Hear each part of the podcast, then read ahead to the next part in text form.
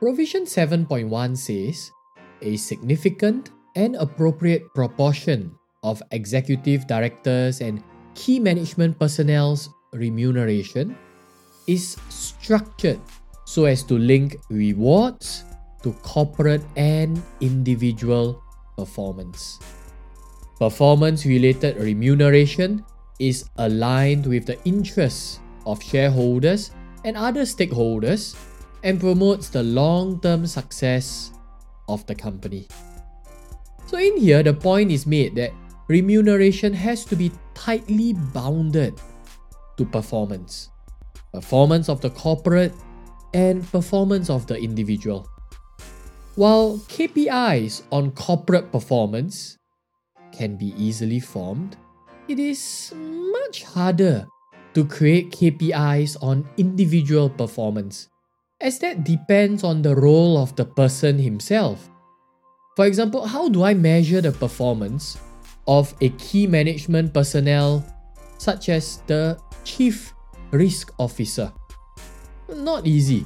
I mean, for sure, I know I can't use the annual profits of the firm, as that would just incentivize the chief risk officer to have a short term, risk hungry attitude. So, when we think about it, a well formed KPI would be one that is mainly based on the objectives of that individual's role.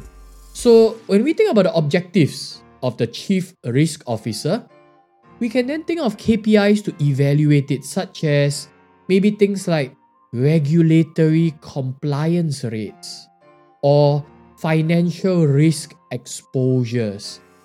So, once we know of the relevant KPIs to evaluate performance, we can then link it to the remuneration that such a person receives.